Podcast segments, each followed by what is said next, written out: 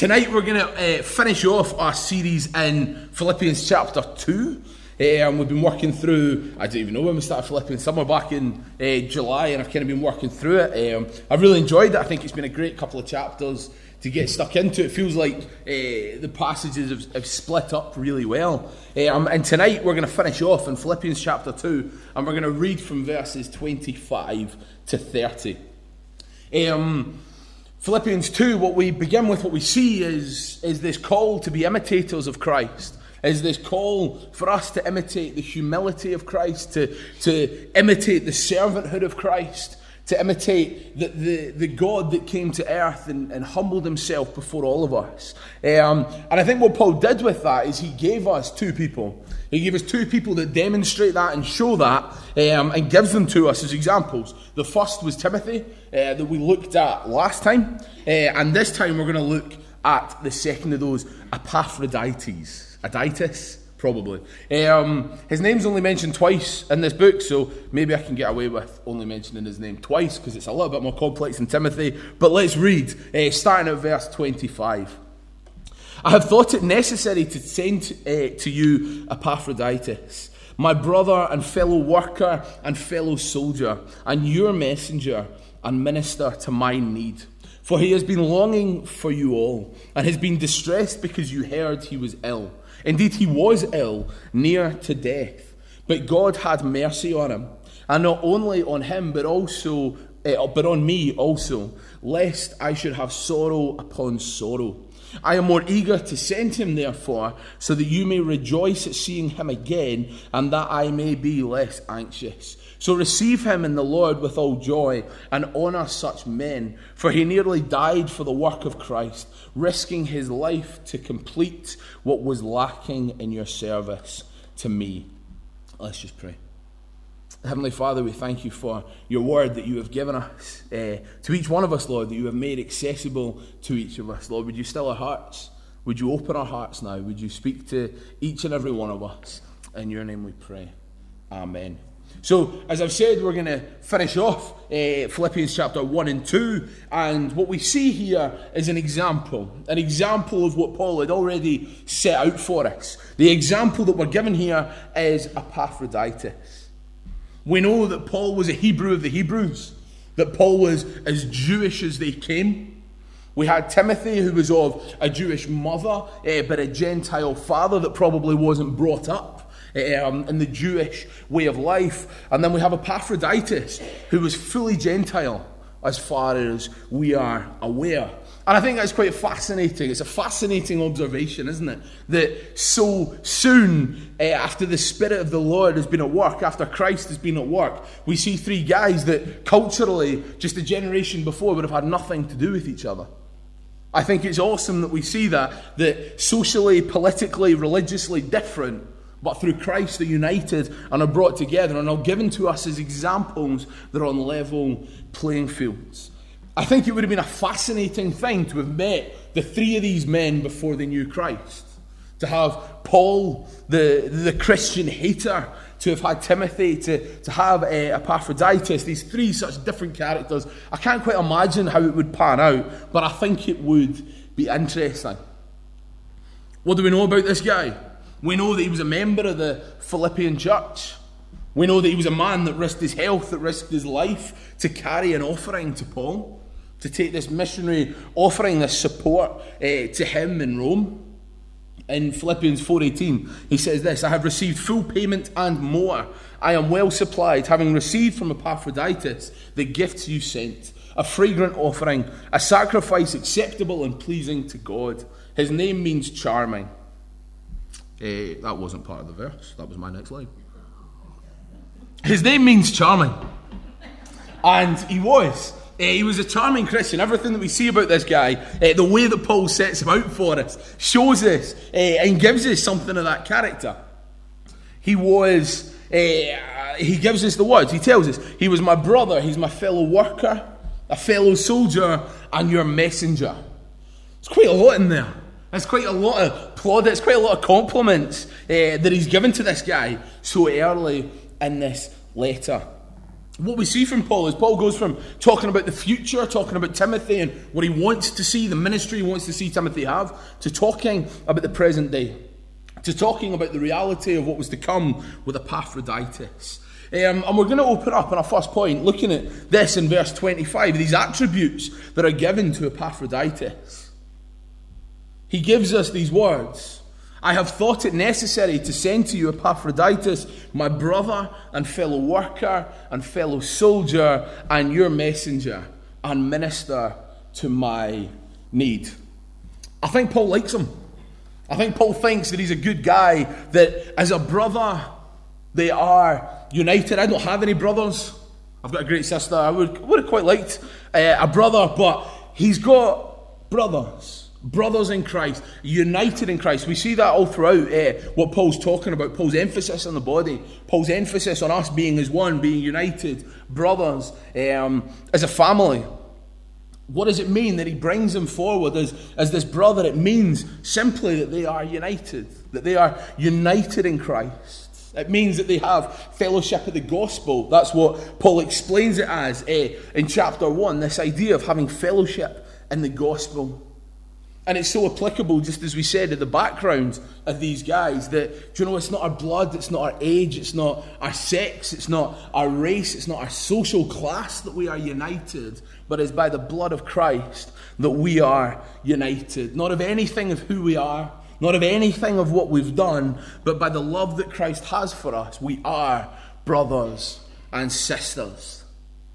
It's great. It's great, isn't it? That there's something about when you're going through something difficult and you meet with a brother or sister that knows what you're going through and just that embrace. I don't do hugs. I'm normally quite awkward. I like a good handshake. Um, and then sometimes I, if I, yeah, maybe I was about to say if I really like you, you get a hug. Don't be offended, but I don't. I don't really. I don't really do hugs. But you know, sometimes when you're going through something difficult, there's nothing better there's nothing better than an embrace from somebody that loves you, from somebody that you know that you are united with on a deeper sense than just being people. There's such comfort in it. There's such comfort in being part of a huge family. Of being part of this huge family that looks out for me, that cares for me, that I can also give. And that's something that Paul so heavily emphasizes throughout this letter. He shows us that the care of the body is so important. That the care that was given to him, the care that was extended to him as a brother in Christ, was huge. And it was so natural. That's what we see in, in Timothy and Epaphroditus. We see this natural caring that comes with them, that comes uh, from being part of the body. And that's who Epaphroditus was. He's a great example of a brother. A brother that we should look to emulate. A brother who was a good guy a brother who was of note uh, and who was worthy, a brother who cared about fellowship. He moves on to tell us that he's my fellow worker. Do you know, I love something of Paul and his humility. The fact that he uses this word fellow, the fact that he deliberately puts him on this level playing field. He doesn't go, I'm the supervisor, I'm the gaffer, and he's working under me, he's down here. But he acknowledges it and he gets it that the, the boss, that the head, that the supervisor is Christ. And all of us are fellow workers under the head that is Christ. And it's great that we have the most phenomenal missionary in Paul. We have the man with the most exceptional ministry. But Epaphroditus was exactly the same as him. He was his fellow worker. They had different calls. They were called to do different things. And again, I love something of that equality, something of the equality of the kingdom of God that all are equal. That we're all brothers and sisters, that we're all workers, that we're all equal. Do you know, I was always fascinated. My granny lives up in Arbroath, and she used to live in this little village called Auchmithie. Uh, and if you've ever been there, it's beautiful. You've got kind of the, uh, not caves, what are they called? Things that go down to the sea. They're high and vertical. Cliffs, thank you. Thank you, cliffs.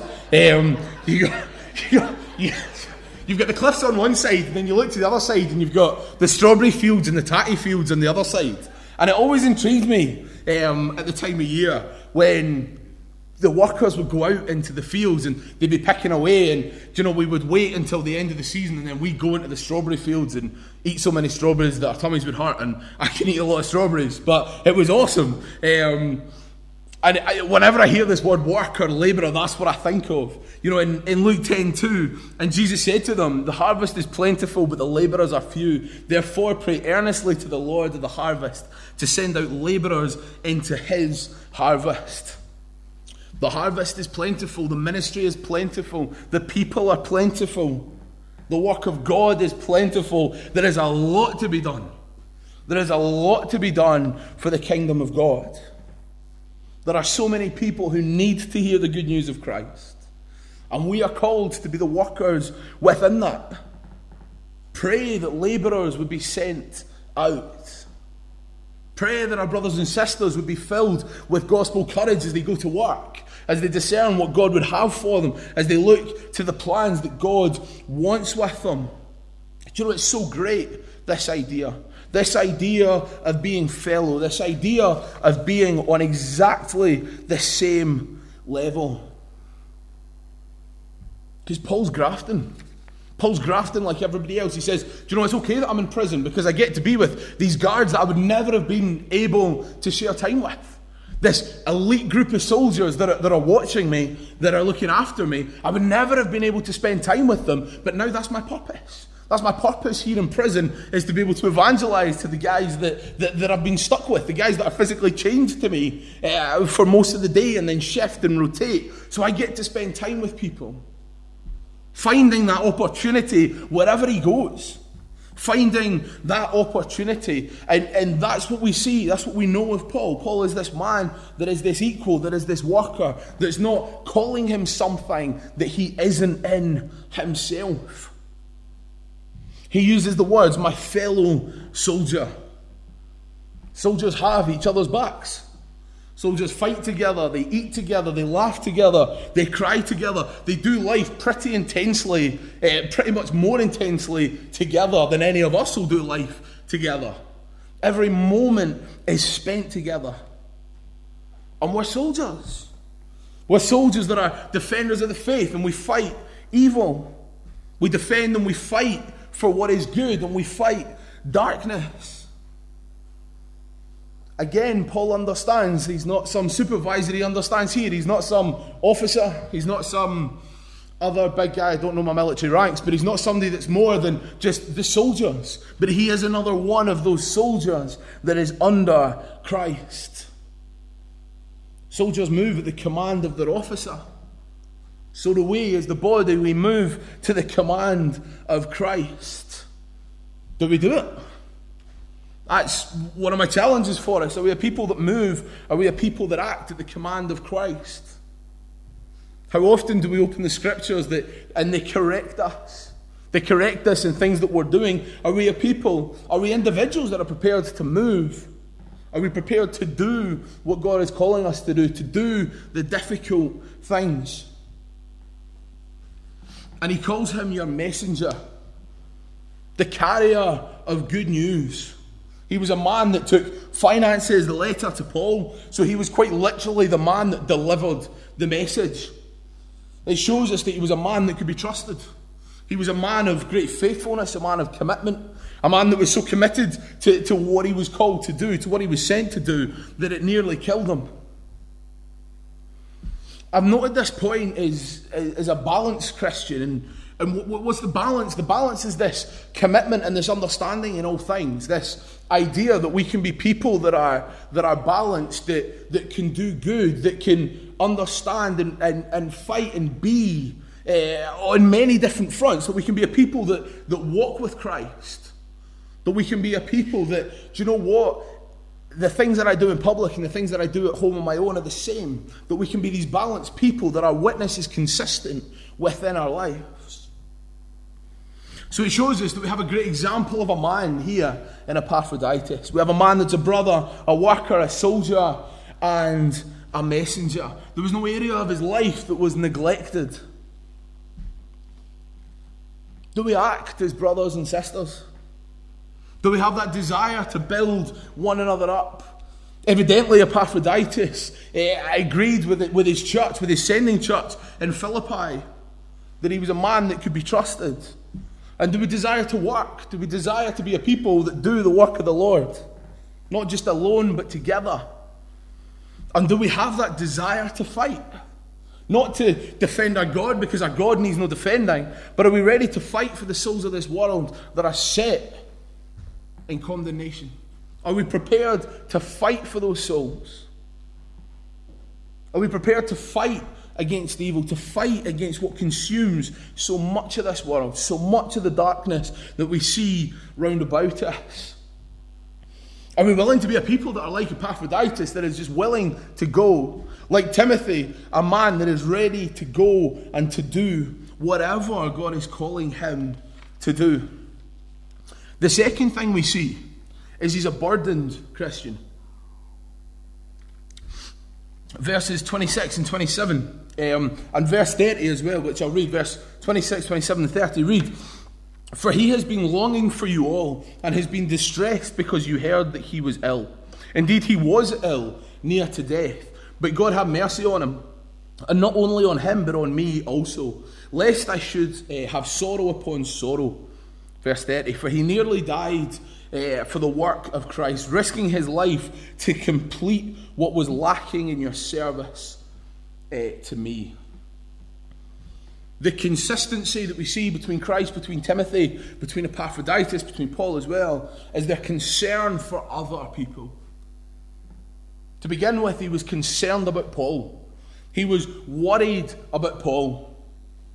And when he heard in Philippi that, that Paul was a prisoner in Rome, he volunteered. He went to make that long and dangerous trip to Rome, to stand at Paul's side, to comfort him, to be with him, to help him.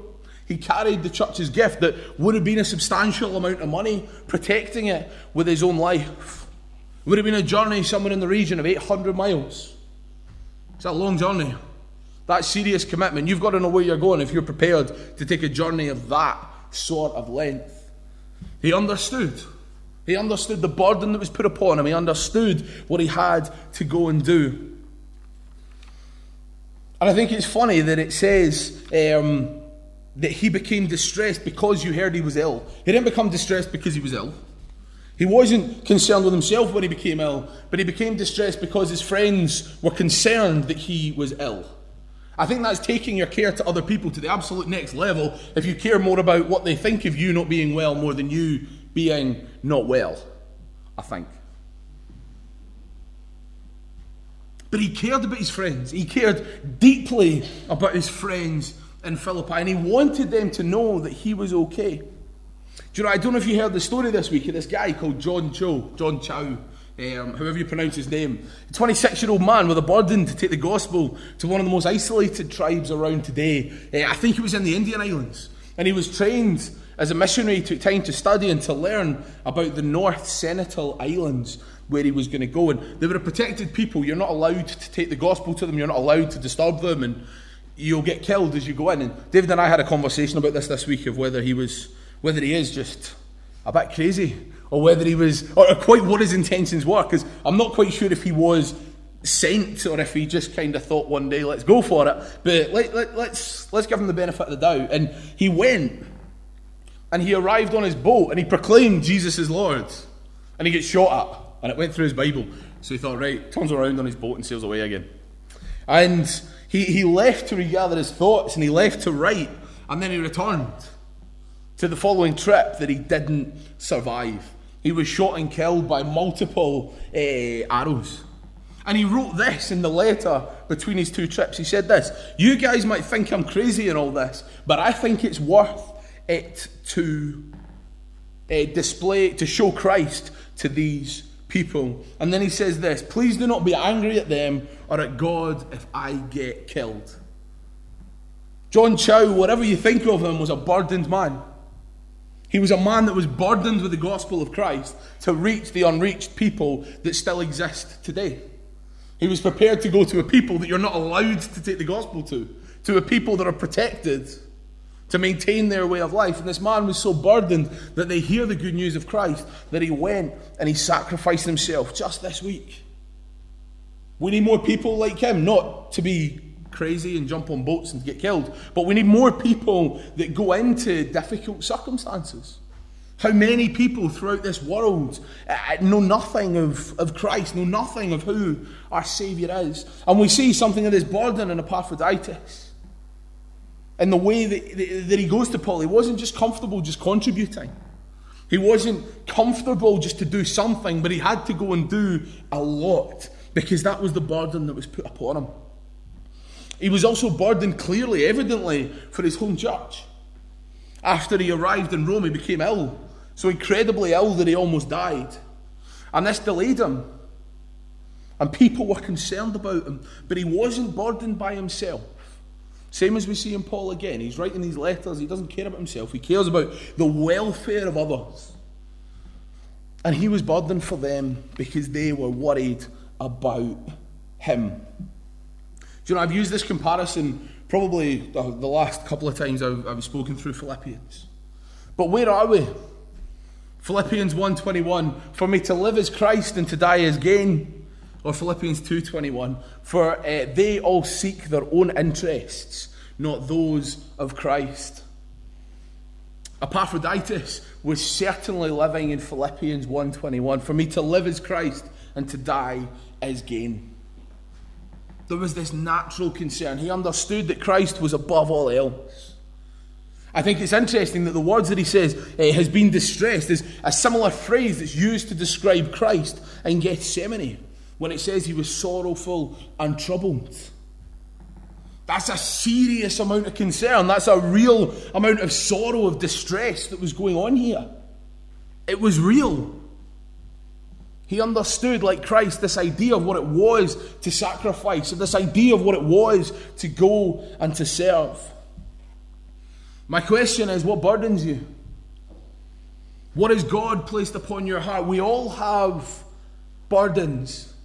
We all have things that we hear about that make us emotional, things that, that resonate with us more than others, areas that we serve within the life of the church. Uh, maybe it's countries that we pray for that, that we feel a burden to pray more for.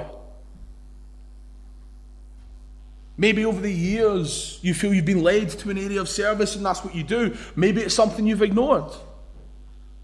Maybe God's calling you to get involved in something completely different. Or maybe you're being obedient to the call that God has given you. Do you know, God probably isn't calling you to these Indian islands to go and lay down your life. He's probably not calling you to go into the crazy places. But there's an understanding of what it is to be burdened. There's an understanding of what it is to give great sacrifice. Do you know my burden? My burden is to see young people raised up that would say no to the world and would say yes to Christ. It's the thing that gets me going. It's the thing that gets me out of bed in the morning. It's the thing that if there's a lot of stuff going on, that's the thing that drives me. That's the thing that I get. And I know that that's the burden that God has given me. To, to, to live in this idea of Philippians 1.21, that to live, eh, I want to live for Christ and I want to die to the world. And to reject this idea of Philippians 2.21, that we're going to seek our own interest. It's important that we know what God's calling us to. It's important that we understand the things that God has burdened us in. In, in our prayer lives, and our work lives. Maybe it's a certain person you work with that God's burdened you for and you've no idea why. Pray about it. Pray about it. Maybe there's a conversation that, that the Lord wants you to have with that person. I don't know. But respond to the burdens that God gives you. And finally, in verses 28 to 30, he is a blessed Christian. The verses read, I am more eager uh, to send him, therefore, that you may rejoice at seeing him again, that I may be less anxious so receive him in the Lord with all joy and honour such men, for he nearly died for the work of Christ, risking his life to complete what was lacking in your service to me. Paul's reacting to something in this. Um, there's kind of a command uh, to accept him, then a bit of an explanation. And I think it's because there would have been something of a surprise. Um, that he would be returning earlier than expected because he had been so unwell. And there's, there's this thought that that could have brought criticism. So, what Paul's doing is trying to earn them away from that to say, This is a great guy, this is a man that is doing the work of Christ. Receive him with joy. Be joyful when you receive him. Don't condemn him, but be grateful for what he has done. He orders the people to welcome him in the Lord, and they should do it wholeheartedly. Evidently, he was clearly very, very unwell. And Paul wants to care for him, he wants to do what's best for him. And you know, it's not just the distance, it's not just that incredible journey that he took on, but the fact is, he was going to Rome. He was going to where the problem was. He was going to the epicenter of, of all the difficulty and the problems that were going on. He's exposing himself to potential persecution. Why? Because he had this desire to serve Christ. Because he was committed to carrying out the mission of his church. And we see Epaphroditus as a blessing to Paul. He stood with him in prison and wouldn't even let his illness hinder that service, the service that he had been called to by his church. Do you know what times they must have spent together? What stories Paul must have had, what stories Epaphroditus must have had from this 800 mile journey and then to being on the brink of death. What conversations it must have been, how rich it must have been, how much they must have honoured Christ and what they said. But he was also a blessing to his church. Paul praises him to the church for his honour and for his service. Yes, Christ gets the glory, but there's nothing wrong with, with honouring him. There's nothing wrong with the servant receiving this honour. It's good to recognise people, it's good to encourage people. We see that Christ emptied himself, yet the Father exalted him. Christ himself received the praise. Epaphroditus sacrificed himself with the thought of no reward. And Paul encouraged the church to hold him in honour to the glory of God. He was a blessing to Paul, he was a blessing to his own church, and he's also a blessing to us today. He proves to us that there is this joyful life in sacrifice and in service. That again, there's another example of a man that lives with a submissive mind, a mind that is submitted to the authority of Christ. A man that wants to do what is right because he understands that it is the best thing that he can do. He and Timothy teach us to submit ultimately to Christ, but ourselves also to one another. Paul doesn't put himself first. He doesn't say, This guy's here and I'm really grateful here because I'm really bored or I'm really lonely and I need his company. But he puts the church first. And he says, Do you know what? You need him. I'm eager that he goes. I'm eager that he goes and bees with his people. He nearly died for the work of Christ. How far are we willing to go to carry out what Christ has for us? How far are we willing to go for the burdens that Christ has given us? How much of ourselves are we willing to give? Because the examples that he gives us are men that go to the brink to do what they have to do, to do what they are called to do. And for most of us, it won't mean death. It won't mean going to crazy places, but it'll mean faithfulness. And you know, it might mean a bit of sacrifice. It might be our time, it might be financially. I don't know what it might be. But it will probably involve some form of sacrifice. And you know, if we offer ourselves, God will use us. Let's be a people that are used by God that give ourselves to the mission of God, that give ourselves to the glorious plan of our Creator. You know, Christ is the pattern. Christ is the pattern that we follow. The God that came to earth, that took on form of a servant, that counted himself lower than the low, that put the needs of the lowest above himself. That's the humility of the God that we serve. That's the humility of the king that came into this world. Epaphroditus risked his life to serve Christ. He teaches us that nothing in faith is risk free, that there's risks that come with these things in the world. The only certainty he has is Jesus. The only certainty he has is life with Christ. Because there's only one hope. There's only one hope, and that is Christ the Christ, the God that is the same yesterday, today, and forevermore. Do you know it's not a risk, it's not a gamble to put our hope in Christ? Actually, if we don't, we'll lose it all. But when we become His, that's what we are. We are His.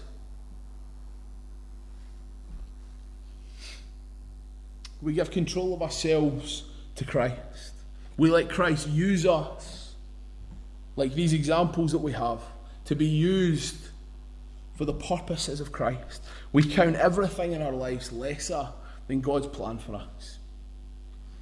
In Paul and Timothy and Epaphroditus and in Christ Himself, we see a similar trait in this. We see this steadfastness. We see this sureness.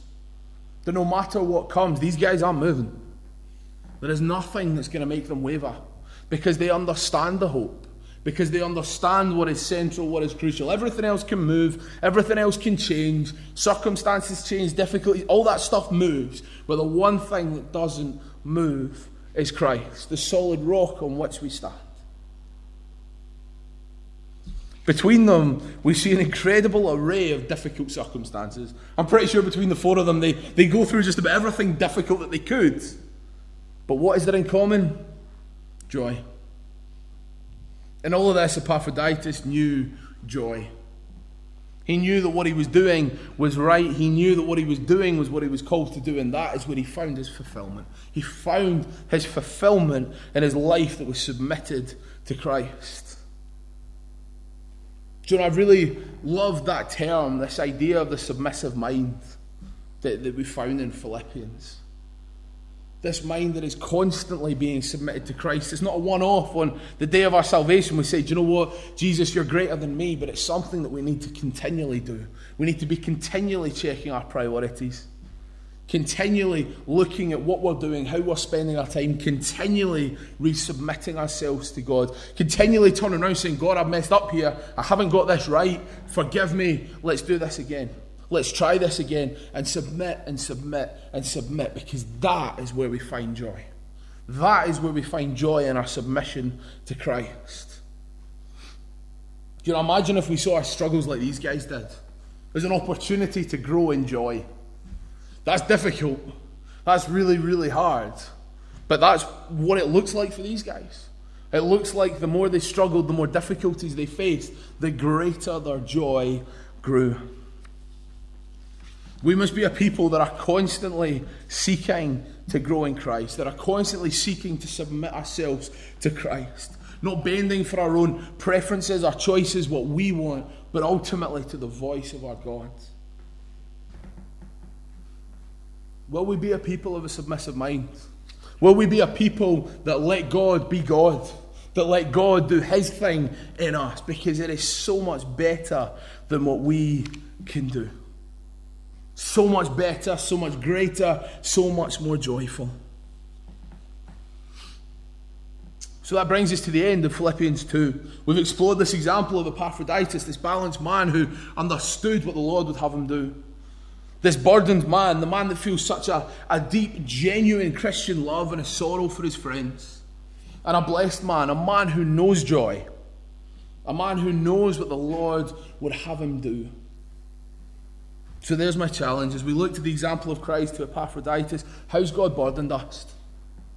How's God burdened you? Maybe you know. Maybe you can pinpoint exactly the areas that God gives you a heavy heart for. And maybe you're proactively doing something about that. Or maybe you're not. And I want to ask you, what can you do? Take some time, pray about it. If there's an area in the church that, that you feel the Lord wants you to serve, the Lord wants you to do something, have those conversations. Discern it, speak to people, work it out. But what's the calling? What's the burden that God has put on your life? Let's be a people that display real Christian love. Let's be a people that show this level of genuineness, this level of care, this level of love for each other. Because that love only comes as we submit ourselves more to Christ. Let's pray.